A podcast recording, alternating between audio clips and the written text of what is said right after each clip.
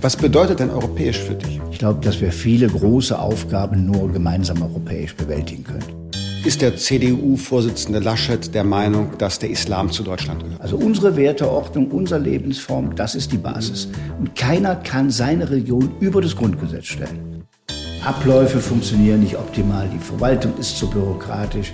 Die Entscheidungswege, ja, selbst wenn du dich impfen lässt, kriegst du ein achtseitiges Formular, was du unterschreiben musst.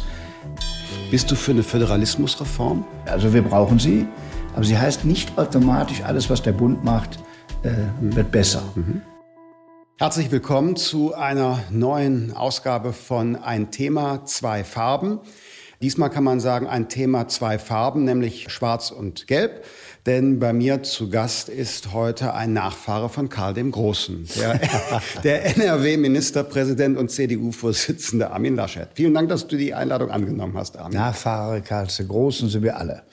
Wenn ja, wir das nur stimmt. Mal forschen. Ja, aber erzähl die Geschichte mal. Ich fand das so ulkig. Also ja, im Zuge jetzt deiner, deiner Kandidatur und dann Wahl zum Vorsitzenden kam das ja irgendwie auf. Völlig verrückt. Mein Bruder macht so eine Ahnenforschung und ist da richtig vertieft drin und die tauschen sich international immer aus, Ahnenforscher mit ganzen Galerien. Und er hat vor fünfzehn Jahren mal aus Gag den Nachweis versucht, dass wir auch von Karl dem Großen abstimmen, was jeder Aachener von sich behauptet.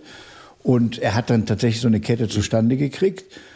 Aber es sollte ein Witz sein. Und mit meiner Kandidatur hat man dann gesagt, er behauptet, er stamme von Karl dem Großen ab. Und das ist dann in der Biografie etwas skurril beschrieben worden. Ich habe Mitgefühl gehabt, äh, weil das, man kennt ja so Dinge, die kommen auf, man hat nichts damit zu tun. Und um Farbe in die Berichterstattung zu bringen, so schreibt es dann jeder auf. Und dabei kann man ja rechnen, zwei Eltern, die haben zwei Eltern. Und bist du fünfzehn Generationen zurück, dann sind das tausende Menschen, von denen man abstammt. Und da ja. kann dann auch mal ein Karl der Große dabei sein. Ne? Ja, und wenn man das nachforschen, das ist eigentlich logisch, dass alle, die über die Jahrhunderte irgendwie überlebt haben, über die Kriege, die Pest, all die Krankheiten, wer dann übrig bleibt, stammt irgendwo aus einer Linie ab. Aber ja, das ist, ist so. Also jedenfalls eine nette ein, Story. Fand, fand ich auch eine, eine nette Story. Jetzt hast du schon gesagt, Aachener bist du. Und es gibt eine Biografie über dich, der Machtmenschliche aus dem letzten Jahr. Und äh, da wirst du wie folgt charakterisiert. Er bleibt seit Jahrzehnten der rheinische Impulsmensch mit fester europäischer und christlich-sozialer Verankerung. Das ist eine schöne Beschreibung. Fand ich ja fast Werbetext. Ne? Ja, aber der, es gibt andere Passagen, die sind auch kritisch, aber ja, finde ich mich drin wieder. Was bedeutet denn europäisch für dich? Wenn man in einer Grenzregion lebt, und es ist nun Aachen, vom Marktplatz in Aachen sind es bis in die Niederlande vier Kilometer, bis nach Maastricht fünfundzwanzig, nach Belgien zehn Kilometer. Und du lebst ständig über die Grenze hinweg. Die Menschen kaufen dort ein, leben dort, wohnen dort. Und da war immer das Ziel, nationale Grenzen zu überwinden und gemeinsam zu leben. Das ist das Europäische und das prägt mich dann auch in den politischen Themen. Ich glaube, dass wir viele große Aufgaben nur gemeinsam europäisch bewältigen können. Wir brauchen die Nationalstaaten, wir brauchen auch föderale Institutionen. Also manches kann man besser vor Ort entscheiden. Kein Superstaat in Brüssel, vor Ort auch entscheiden lassen. Aber die großen Aufgaben können wir nur gemeinsam lösen. Du bist ja auch Mitglied des Europäischen Parlaments gewesen. Ich glaube, du warst zuvor im Bundestag ja. und bist dann ins Europäische Parlament gegangen. Und danach dann, dann haben wir uns kennengelernt in der N R W-Landespolitik. Ist übrigens auch schon sechzehn Jahre jetzt bald, Wahnsinn. Wenn ich es richtig sehe. Ne? Wahnsinn, Zeit rast. Was hat dich dazu bewogen, ins Europäische Parlament zu streben? Also das Europäische Parlament ist, wenn man nur Parlamentarier ist, finde ich das schönste Parlament. Mhm. Weil da bestimmt das Parlament über die Gesetze. Es gibt keine Regierung, die das vorbereitet, sondern die Abgeordneten suchen ihre Mehrheiten, stimmen auch manchmal über Parteigrenzen hinweg ab, suchen Konsense. Und das ist für einen Parlamentarier sehr schön. Für das Thema, an dem du arbeitest, kannst du wirklich was bewegen. So, jetzt bin ich in Regierungsfunktion, das ist auch schön. Es ist nur nicht so parlamentarisch, was man selbst macht. Und du trifft auf Sichtweisen. Ich habe in der Zeit immer den Kontakt zur Bundestagsfraktion institutionell gehalten, war montags hier im Fraktionsvorstand und ging dann nach Brüssel, damit das vernetzt wurde. Und du erlebtest dann manche Debatten hier, kamst im Parlament an, stiegst in den Aufzug hörst fünf unterschiedliche Sprachen und denkst dann, worüber haben wir eigentlich gestern debattiert? Was ist eigentlich wirklich wichtig? Also der Blick weitet sich ein wenig. Du hast im Europäischen Parlament Nachbarschaftspolitik gemacht. Ja, ich, ich, oder war einer der, der, ja. das, der Dossiers, die du bearbeitet hast? Ja, das ist leider ein bisschen in Vergessenheit geraten. Nachbarschaftspolitik meinte, die Staaten, die nicht E U-Mitglied sind oder werden können, trotzdem eng an Europa zu binden. Es betrifft rund um das Mittelmeer, Algerien, Tunesien, Marokko, Ägypten, der Libanon, Israel. Und die Frage ist, was können wir in Wissenschafts-, Forschungs-, Rechtsgemeinschaftscharakter machen, um die zu stabilisieren, was Europa wiederum nutzt.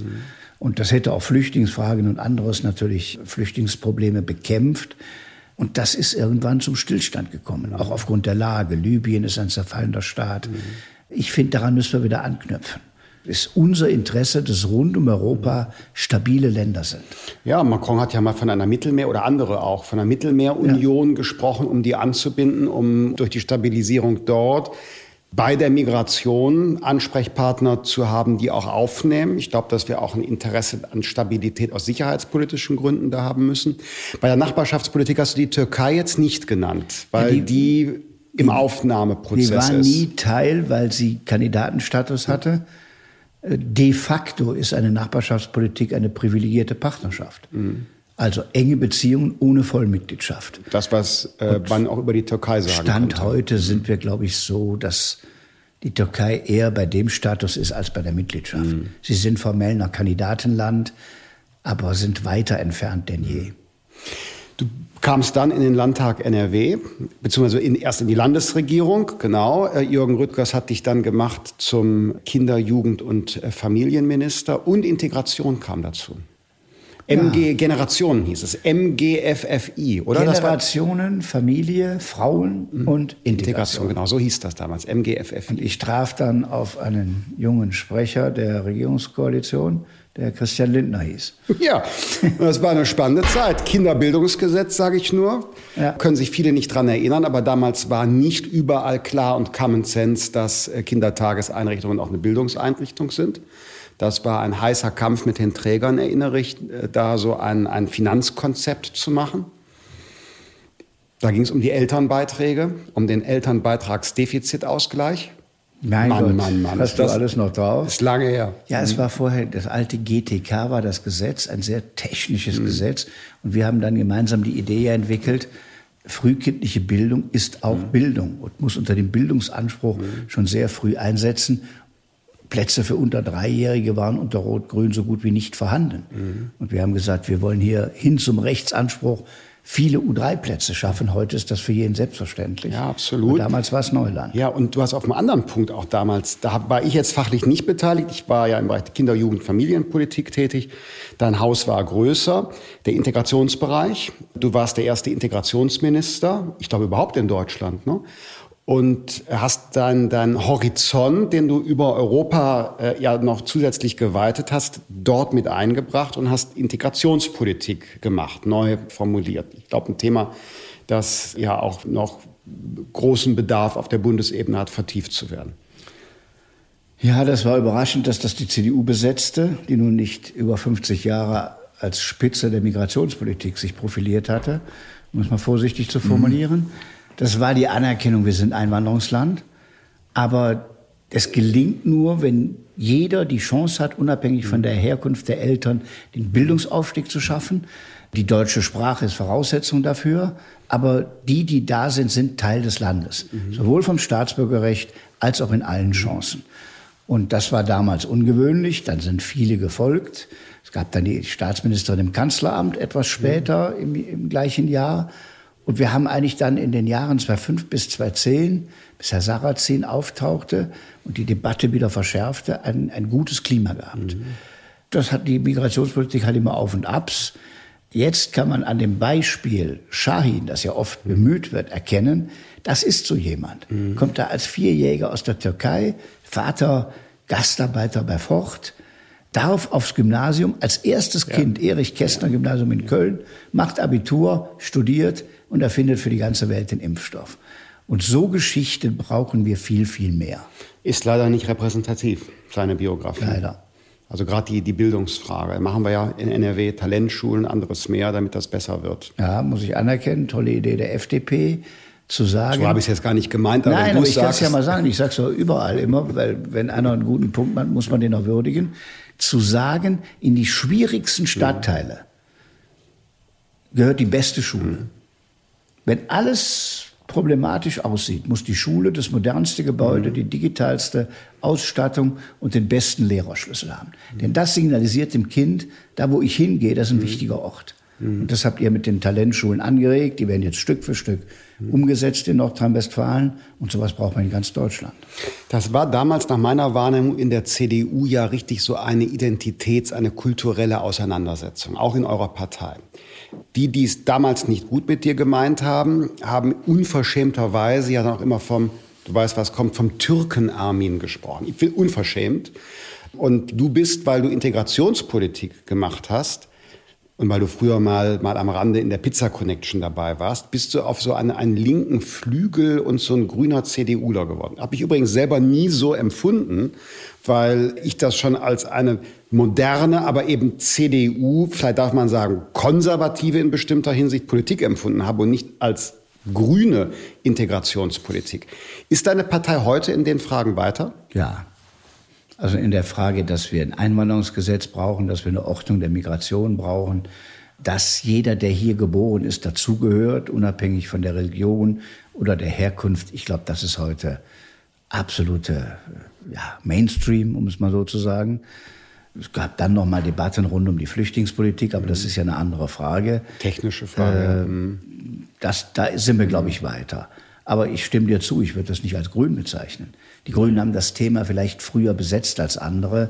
Ganz früh übrigens mal, eines der ersten spannenden Bücher war Heimat Babylon, das Thomas Schmidt und Daniel Cohn-Bendit schrieben. Ah. Thomas Schmidt, heute mhm. Herausgeber der Welt, mhm. in manchem auch sich weiterentwickelt, mhm. um es mal so zu formulieren. Mhm. Und Cohn-Bendit hat schon damals im Konflikt mit den Grünen gesagt, jeder, der hier lebt, muss die deutsche Sprache lernen. Mhm. So, das war bei den Grünen, die haben das Zwangsgermanisierung genannt mhm. zu einer bestimmten Zeit. Also da haben sich alle Parteien, glaube ich, aufeinander zubewegt. Sodass, ich glaube, das Thema ist heute kein strittiges mehr zwischen den Demokraten. So, wenn ich dich jetzt mal quälen darf, du. einmal als einmal Journalist spielen, dann würde ich jetzt sagen, ist der C D U-Vorsitzende Laschet der Meinung, dass der Islam zu Deutschland gehört? Ja, das ist keine Qual. Mhm. Wir haben vier Millionen Muslime im Land.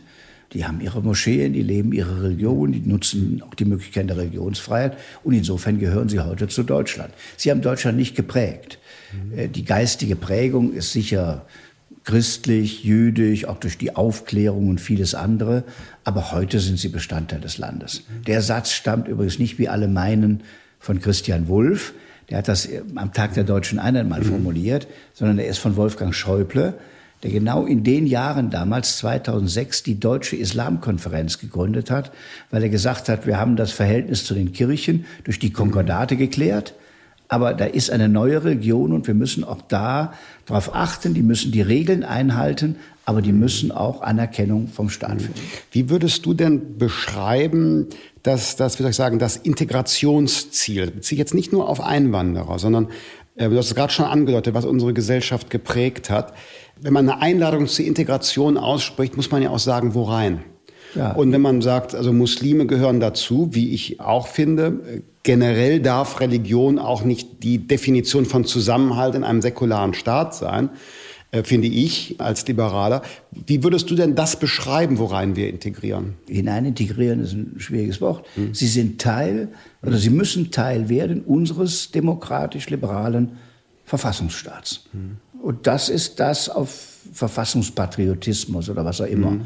Also unsere Werteordnung, unsere Lebensform, das ist die Basis. Hm. Und keiner kann seine Religion über das Grundgesetz stellen. Hm. Wenn man jemanden fragt, was ist für dich wichtiger, der Koran oder das Grundgesetz, ist das eine verfängliche Frage.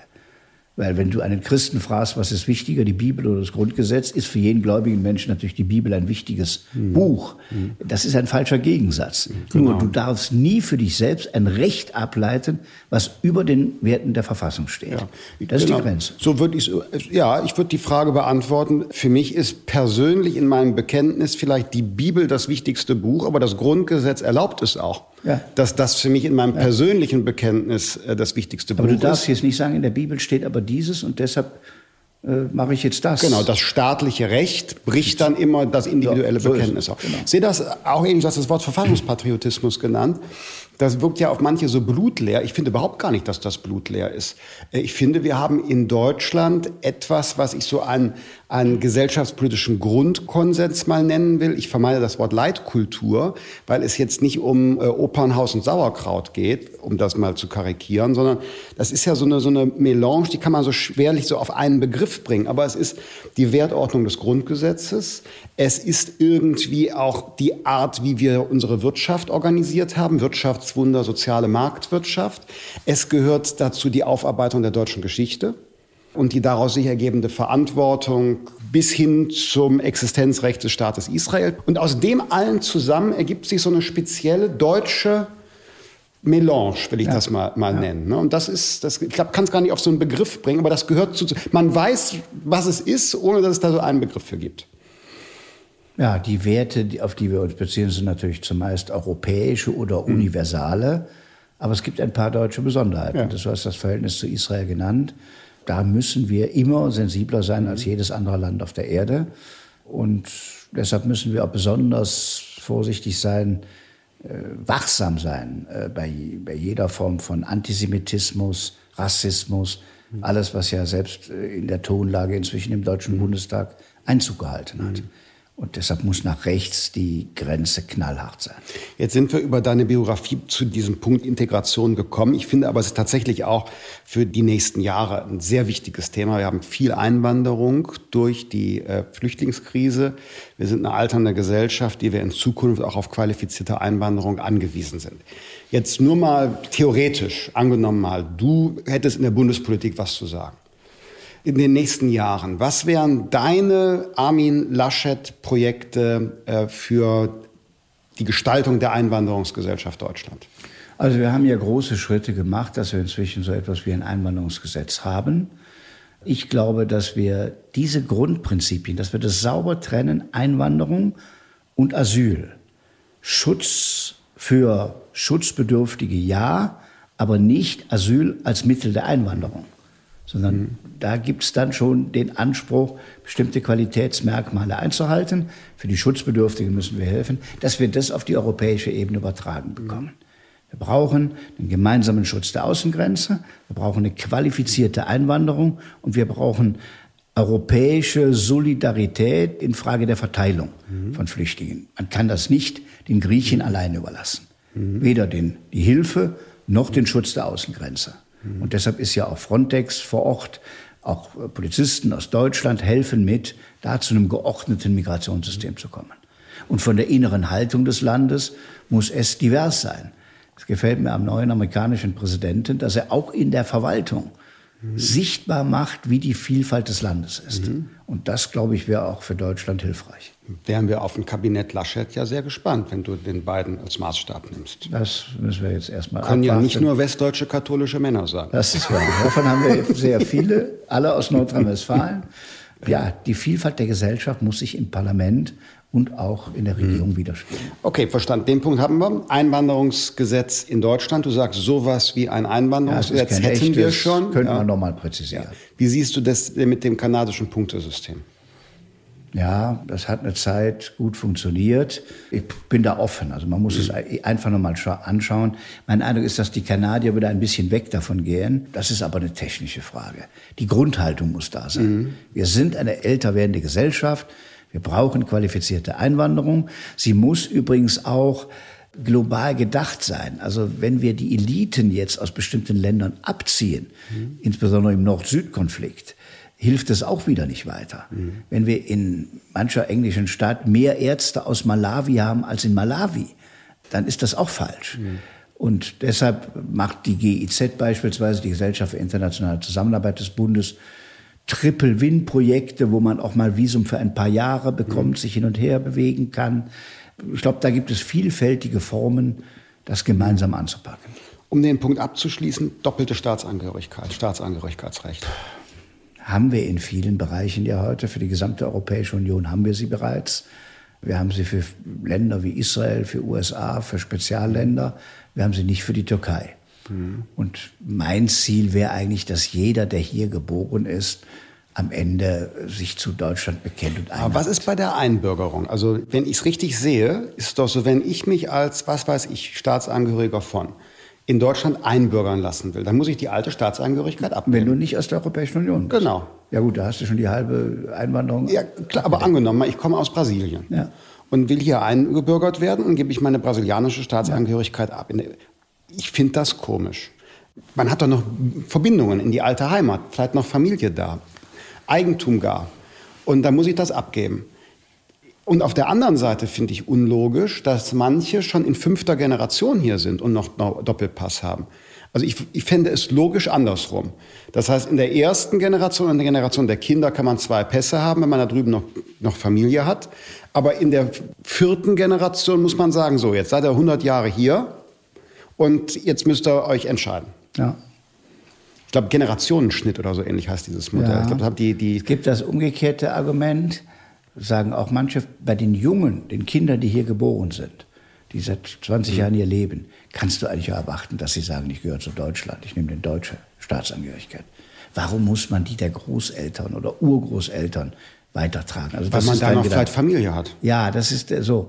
Das andere Argument ist, die erste Generation der sogenannten Gastarbeiter, die hierher kamen, die heute siebzig sind, die hart gearbeitet haben, vielleicht vierzig Jahre lang, die aber nicht die deutsche Sprache gelernt haben, die scheitern heute genau äh, an dieser Frage. Und die haben auch noch eine Nähe zu ihrer Heimat.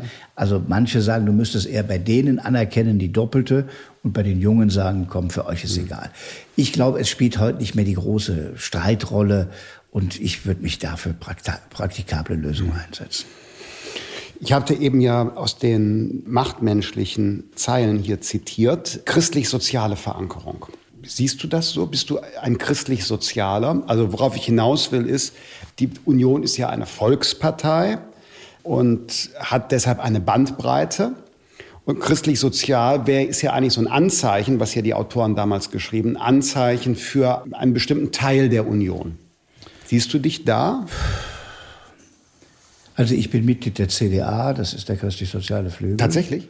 Ja, Karl-Josef Laumann hat mich, als ich in der Regierung war, mal, saß er neben mir, hat gesagt, so, jetzt musst du das ausfüllen, du bist einer von uns. Ah, okay. Ich habe mich da immer hingezogen gefühlt, insofern... Das ich heißt, keine... du bist nicht M I T-Mitglied? Nein, nein, ich bin nicht M I T-Mitglied. Ach, interessant. Nein, nein, nein, ich bin C D A-Mitglied, wobei das, ich glaube, in der Praxis am Ende keine Rolle spielt, denn die Politik, die wir beispielsweise in Nordrhein-Westfalen machen, ist eine für den Mittelstand, für Eigeninitiative, natürlich unter sozialer Verantwortung. Und ich stelle heute fest, wenn ich mit Michael Vassiliadis rede oder mit dem Vorsitzenden der I G Metall rede, die sind in vielen Positionen auch für das Industrieland. Ja, auch für eine Michael, Michael Vassiliadis würde ich sofort in die F D P aufnehmen. Ja, der gut, ist, der aber ja wenn der über Mitbestimmungsrechte spricht, da müsstest du dann schon mal zucken. Witzigerweise, der Vassiliadis und die I G B C damals, hat er mir mal erzählt, die waren gegen den allgemeinen gesetzlichen Mindestlohn. Die wollten Branchenlohnuntergrenzen damals haben, haben sie aber im D G B nicht durchgesetzt. Ich finde, I G B C ist die fortschrittlichste Gewerkschaft der Welt. Hoffentlich schadet ihm das nicht, wenn ich das sage. Nein, aber da sieht man, die alte Frontenstellung ja. stimmt nicht mehr so. Du hast nicht die Gewerkschaften, die sind links und die, und die anderen sind wirtschaftsnah. Das hat sich gemischt und in den neuen Fragen, mhm. wie schaffen wir Klimaschutz und trotzdem können wir Industrieland bleiben, gibt es große Berührungsnähe zu den Gewerkschaften, was übrigens das eigentliche Problem der S P D ist, dass sie mhm. diese Facharbeiterschaft nicht mehr bindet. Mhm. Weil vieles sehr ideologisch ist, mhm. aber man nicht mehr über diese Themen spricht. Mhm. So, und insofern, ja, christlich geprägt sicher und die soziale Frage hochhaltend mhm. auch. Wie bist du denn in die C D U gekommen? Ist, ist das familiär geprägt Nein, gewesen? Nein, gar nicht. Mein Vater oder meine Familie war nie irgendeiner in der C D U vorher. Mhm. Ich glaube, sie haben immer C D U gewählt, aber es war nie so, dass das quasi so eine geborene Mitgliedschaft war. Ganz Deutschland weiß ja, dein Vater war Bergmann, bevor ja. er Lehrer wurde. Er hat genau den Weg natürlich gemacht. Bergmann, durch Bildung den Aufstiegschance gehabt und alle seine Kinder haben nachher studiert. Und er war sehr, auch also in unserer katholischen Pfarrgemeinde spielte sich das Leben ab. Und da war man aktiv und in der Jugendarbeit. Meine viele Freunde habe ich aus der Zeit. Das hat schon geprägt, aber... Gut, dann geht man in die C D U, irgendwann hat ne? einer gesagt, ja, tritt doch hier mal ein. Mhm. Und das ist ja auch in dem Buch beschrieben. Da habe ich gesagt, ja, mache ich mal, habe ich aber dann nicht ausgefüllt. Dann kam er wieder mit dem Formular, also hat mich sogar ein wenig gedrängt, es endlich zu machen, weil ich war in der Schülervertretung und überall aktiv und dachte, jetzt, jetzt musst du nicht auch noch das machen, mhm. war aber immer politisch interessiert. Mhm. Und dann bin ich, als ich achtzehn war, eingetreten. Mhm. Meine Eltern fanden das eher schräg. Mhm. Aber... Solange der Junge keine Drogen nimmt. Ja. So, und dann, ja, und dann ging ich zum Studium nach München und da gab es natürlich keine C D U. Mhm. Und dann habe ich da weniger gemacht, aber immer den Draht gehalten. Ja. Aber C S U-Mitglied geworden bist Nein, du nicht? Nein, nicht. Mhm. Aber ich das Bayern sagst du so, als wäre das, wär das also schwierig. Also auch, nein, nein, kein ja, C S U-Mitglied. Nein, aber... Will ich da nicht aufs Glatteis führen. Nein, pass auf, aber das war damals schon. Aber Strauß C S U-Vorsitzender und Helmut Kohl C D U-Vorsitzender. Und ich war dann eher bei Helmut Kohl. Mhm. Obwohl ich, mein erster Wahlkampf war für Franz Josef Strauß neunzehnhundertachtzig. Mhm. War ich neunzehn. Die Bilder gibt es auch in der Biografie. Du, sag mal, ähm, hat eigentlich dein katholischer Glaube, wenn du jetzt auf so Wirtschafts- und Sozialfragen schaust, folgt daraus etwas? Also das christliche Menschenbild, das die C D U ja sogar im Namen trägt und an den Anfang stellt, ist ja die Idee, der Mensch ist, so heißt das dann theologisch, Person. Das heißt, er ist Freiheitsmensch, Individuum, mhm. aber immer in Bezug zu anderen Menschen. Mhm. Also deshalb wird Familie stark betont. Generationen, Kinder stehen ein für Eltern und Eltern für Kinder. Und nach unserer Vorstellung hat sich daraus auch die soziale Marktwirtschaft abgeleitet. Als Menschenbild, also als dem Menschenbild gerechteste Wirtschaftsordnung. Mhm. Was weiß, jeder Mensch hat einen Freiheitsdrang, bewegt auch mehr, wenn er frei agieren kann, aber er ist immer sozial gebunden. Mhm. Und wie viel soziale Bindung dann da ist, das ist dann der Streit zwischen den Parteien. Mhm. Sozialistische Parteien dehnen das eher mhm. sehr aus, setzen sehr auf den Staat, ihr setzt mehr auf den Freiheitsakzent und ja... Die ideale Mitte für den Wähler ist dann die Union. Mhm, verstehe. Die das ja. beides verbindet. Aber ich, ich bleibe beim Katholiken Laschet. Ja. Warst ja auch Mitglied des Zentralkomitees mhm. der, der Katholiken. Ja. Ne? Und warst bei Papst Franziskus. Ja. So, das ist ja, der hat ja, die ist ja die oberste Lehrmeinung bei euch. Wobei, ich bin auch katholisch getauft. Da ist eine gewisse Spannung drin. Wenn man die, die katholische Lehrmeinung verfolgt, denkt jetzt an die Enzyklika seinerzeit Rerum Novarum, Unternehmertum gegen Sozialismus.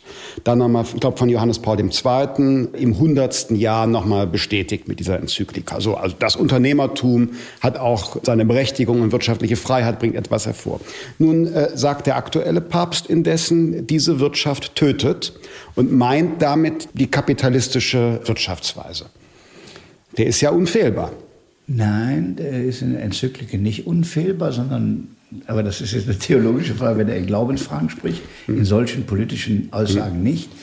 Und man muss ihn da auch richtig verstehen. Rerum Novarum war achtzehnhunderteinundneunzig die Antwort auf die soziale Frage in der Industrialisierung und hat quasi die soziale Frage angemahnt, eigentlich vierzig Jahre zu spät. Ja, aber gegen den Sozialismus? Gegen den Sozialismus, mhm. aber auch gegen den Kapitalismus.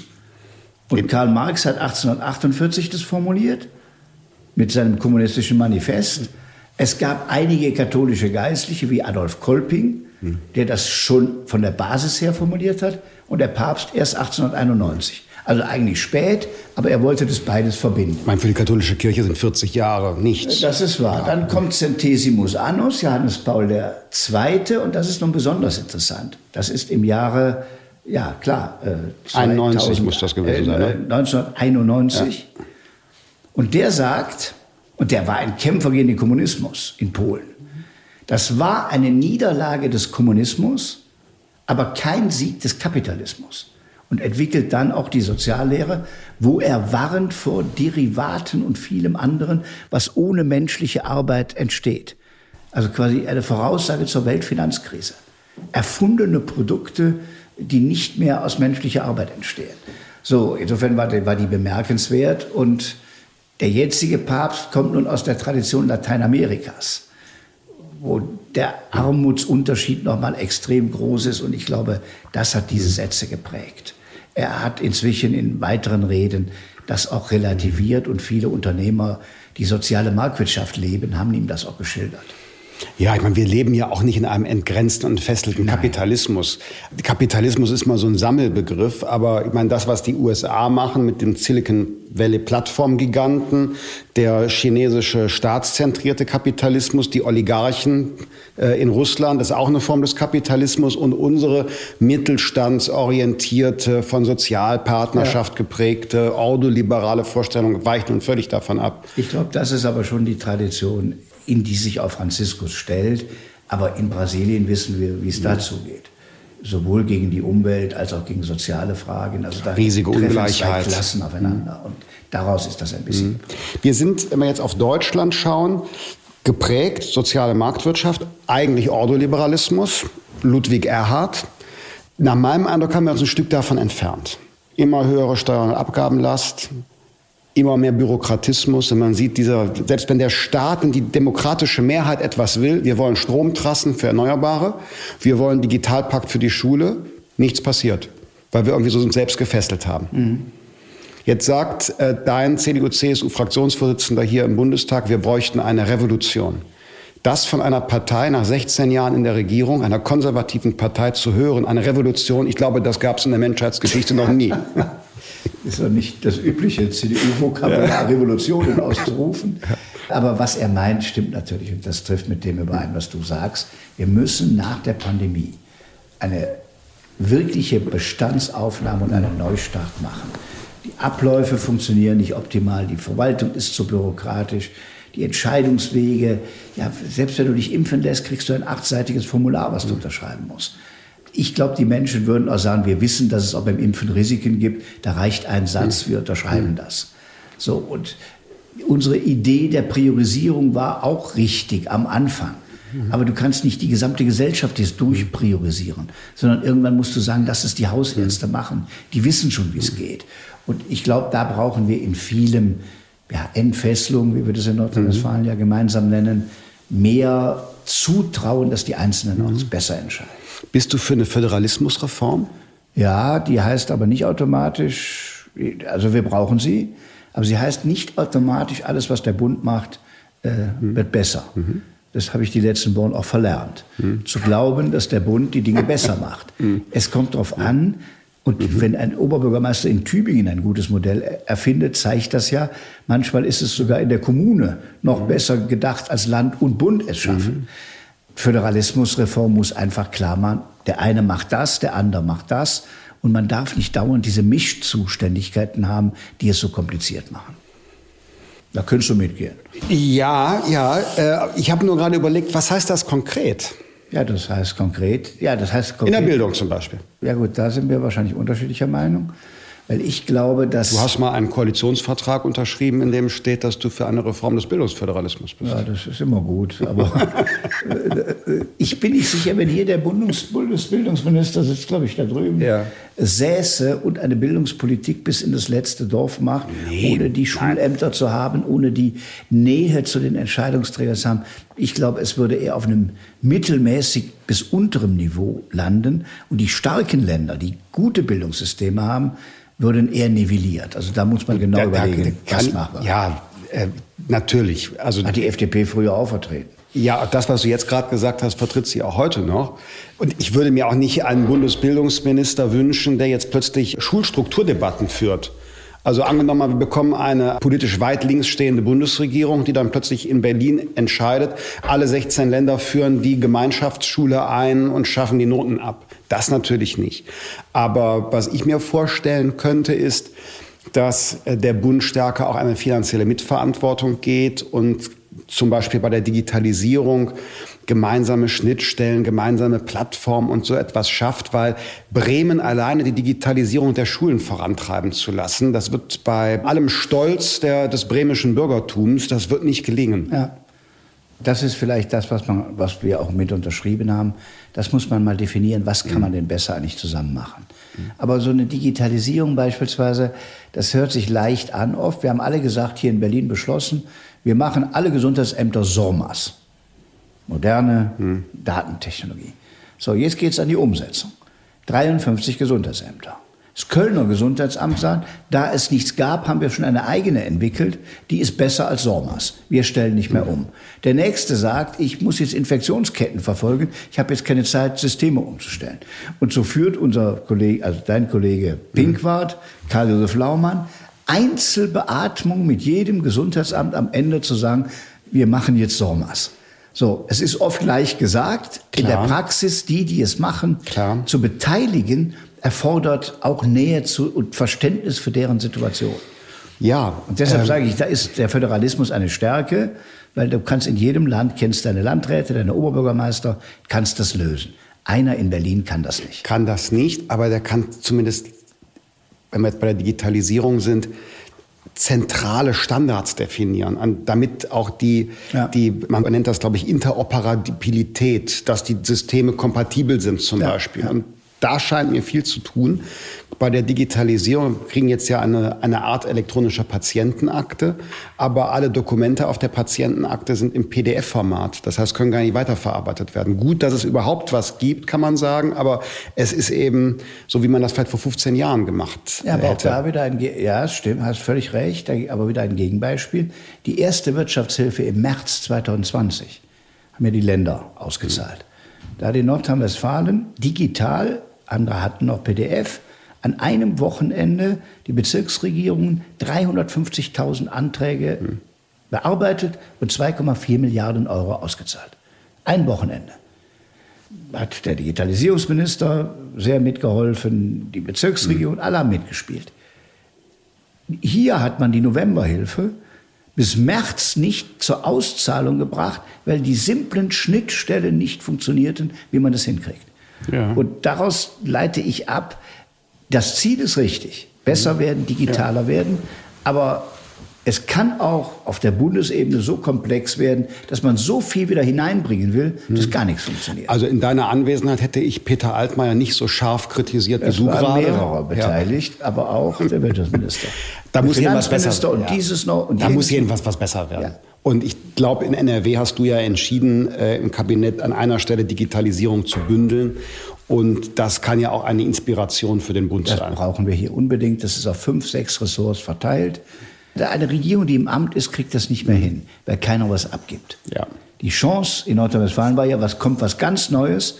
Und erst wird über die Sachfragen entschieden und dann über die Personen. Und damit konntest du zum Beispiel den C I O, der immer beim Innenminister ist, zum Digitalisierungsminister geben. Und keiner wusste, wer Innenminister wird zu dem Zeitpunkt. Das muss hier auch so sein. Man muss am Anfang definieren, wir wollen ein solches Ministerium und danach reden wir darüber, wer das kriegt. Ich stimme dir auch da voll zu, wenn man eine neue Regierung beginnt. Wir haben ja auch in Düsseldorf seinerzeit gesprochen, zweitausendsiebzehn. Das ist so anders, als wenn man in eine bestehende Regierung eintreten soll, wie dann wir später hier Jamaika-Gespräche geführt haben. Ich will jetzt gar nicht über fachliche Details, sondern über die Haltung sprechen. Wenn man gemeinsam sich quasi lösen kann von dem, was ist und sagt, so, hier ist jetzt ein weißes Blatt Papier, wir machen eine neue Regierung, neue Inhalte, neue Schwerpunkte, ist ein ganz anderer, ganz anderer Sport. Das war auch bei Schwarz-Gelb schon die, die Schwierigkeit, zweitausendneun. Genau, die C D U war... Wir vier, saßen da, ja. waren auch der Meinung, dass wir gar nicht so schlecht regiert haben. Das ist so, ja. Ihr kamt mit einem Riesenergebnis und habt gesagt, jetzt muss alles neu werden. Und da beginnt schon der Konflikt. Du hast, du hast völlig recht. Das ist, wenn man, wenn einer schon lange sitzt, schon seine Minister hat und jemand anders kommt, ist immer ein Problem. Und dann nach zwölf Jahren, zweitausendsiebzehn war die Regierung schon zwölf Jahre in der Kontinuität, kommst du immer an den Punkt, wo, ach, wir haben es vor vier Jahren schon mal geprüft, haben wir vor sechs Jahren eine andere Entscheidung getroffen und, und, und. Also äh, das war ein anderer, anderer Spirit. zweitausendfünf übrigens, bei den Gesprächen damaliger Regierungsbildung, war das auch so. Beide Partner kommen neu. Oder ein neuer Regierungschef, es muss ja nicht nur die Partei neu sein, darum geht's ja gar nicht, sondern es kommen neue Persönlichkeiten, die sagen, wir machen was. Es trägt ein ganz anderes Gefühl. Ja. Jetzt steht nun viel an, die nächsten, nächsten vier Jahre, wenn man sich das vornimmt und mal durch die Pandemie durchschaut. Wir haben schon kurz angetippt den Punkt Staatserneuerung, äh, Entfesselung, wie, wie das in N R W heißt. Es gibt den Punkt dann noch Finanzen und Klima. Würde ich sagen. Nächste Schwerpunkte. Also Wirtschaft in Gang setzen, Staat aus der Schuldenfalle. befreien. Ja, Finan- Finanzen, glaube ich, dass wir einfach an die Erfahrungen vor der Pandemie anknüpfen sollten. Wir haben immer mehr Steuereinnahmen gemacht ohne Steuererhöhung, weil die Wirtschaft in Gang kam, weil viele beschäftigt waren, weil viele eingezahlt haben in die sozialen Kassen. Und das muss der Weg sein. Und da, glaube ich, brauchen wir neben der Überbrückungshilfe, die wir hatten, den Konjunkturprogrammen, die wir hatten, eine dritte Säule, und das ist Entbürokratisierung, Beschleunigung von Planverfahren, Genehmigungsverfahren und, und, und.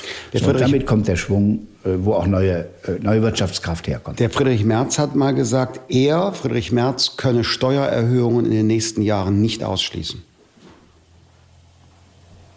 Ja, das sind immer solche Fragen, können Sie ausschließen? Also, nein, ich sage ja, er hat gesagt, ja, das ist, er könne das nicht ausschließen. Ja.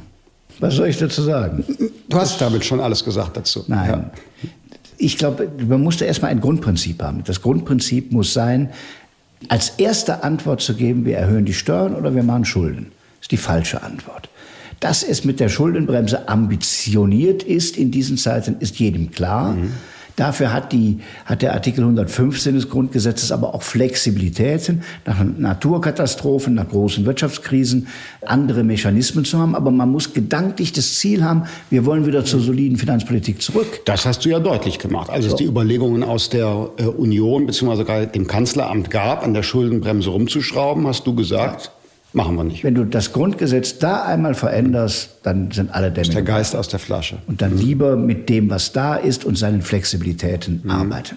Aber die Ambition muss sein, wieder wirtschaftliches Wachstum hinzukriegen. Mhm. Und das geht nicht mit Geld, sondern auch mit anderen und mhm. schnelleren Verfahren. Dass ein Gründer eine Chance hat, nicht in Bürokratie zu ersticken, sondern einfach zu machen. Mhm. Und vieles mehr. Das andere große Thema, das ich gerade noch angetippt habe, war Klimaschutz. Ja, ein ganz wichtiges Thema, denn trotz Pandemie ist das Thema ja immer noch da. Und hier wird die große Auseinandersetzung darum gehen, wie erreichen wir das denn? Nicht ob. Das Ob steht. Die Vision eines klimaneutralen Deutschlands im Jahr zweitausendfünfzig, die ist gut, daran müssen wir arbeiten. Und jetzt kann man das intelligent machen oder mit Verboten und Gesetzen. Ich glaube, wir brauchen die Marktmechanismen auch hier. Der C O zwei Zertifikatehandel ist ein wunderbares Beispiel, wie mit Anreizsystemen C O zwei sinkt. Wir brauchen das Gleiche bei der Wasserstofftechnologie oder bei anderen neuen Dingen, womit man C O zwei einsparen kann. Und es muss immer der zweite Satz dazu gesagt werden, wir wollen auch Industrieland bleiben. Mhm. Wir wollen auch Stahlindustrie in Zukunft hier haben und Automobilindustrie mhm. und Landwirtschaft. Was hilft es, wenn hier kein landwirtschaftlicher Betrieb mehr produziert, alle abwandern und wir Lebensmittel aus Russland mhm. oder China bekommen? Mhm. Die werden unter schlechteren Bedingungen hergestellt und dem Weltklima ist damit nicht gedient.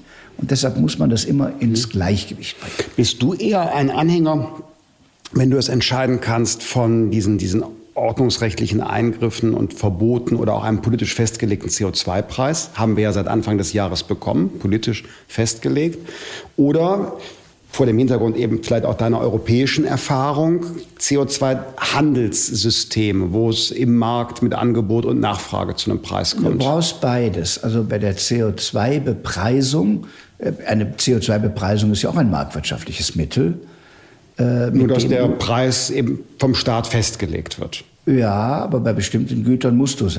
Also der, der Mineralölpreis ergibt sich nicht allein aus dem Markt und aus den Barrelverhandlungen der OPEC. Nein, da ist der Steueranteil Steuer da. Mhm. Und die Frage ist, steuerst du mit der Steuer oder legst du sie einfach so drauf? Mhm. Wir haben manche Steuern, die nur die Existenz, also des Autos beispielsweise, bepreisen, aber nicht wie viel fährt der mhm. und wie fährt der. Und hier Incentives zu geben Richtung Klimaschutz, das halte ich für klug. Mhm. Es darf nur nicht eine Finanzierungsmöglichkeit des Staates sein. Mhm. Und Mineralölsteuern waren oft dazu da, die Staatskasse zu füllen und nicht Anreize zu setzen. Ja, und auch nicht die Straßen zu, äh, zu sanieren. Es ja. war so eine allgemeine Finanzierung. Ja, ich meine, bin auch für, für Incentives. Das wäre aus meiner Interpretation aber ein gewisser Shift vom, vom Status quo. Ich, ich bin total dafür, dass wir einen ambitionierten Klimaschutz machen und zum Beispiel sagt, wir nehmen vom Öl, also vom Benzin, vom Sprit, komplett die Steuer weg, mhm. dafür aber komplett den C O zwei Ausstoß obendrauf bepreisen. Ja. Das kommt ungefähr aufs Gleiche raus heute. Heute kostet dann der Liter etwa dasselbe, Aber natürlich wird der C O zwei Preis steigen. Ja. Und dann hat man im Prozess einen Anreiz für synthetische Kraftstoffe, die man dann befreien könnte von diesem C O zwei Preis, weil sie ja in einem Kreislauf gewonnen werden. Hätte man so ein, so ein marktwirtschaftliches Modell. Aber dann hast du trotzdem den C O zwei Preis, der aber in dem Zusammenhang richtig ist. Und das muss natürlich an das europäische Zertifikatesystem gekoppelt sein. Genau. Also du kannst nicht ein deutsches Zertifikatesystem erfinden, das muss dann im Binnenmarkt überall gelten. Ja, finde ich also. auch. Dar- darüber könnte man sprechen. Klimaschutz. Ja, und da ärgert mich einfach, das kann man ja auch mal in diesem Podcast sagen, wie die Grünen da auftreten, haben das gerade die letzten Tage wieder rund um den Braunkohleausstieg erlebt. Wir machen ihn.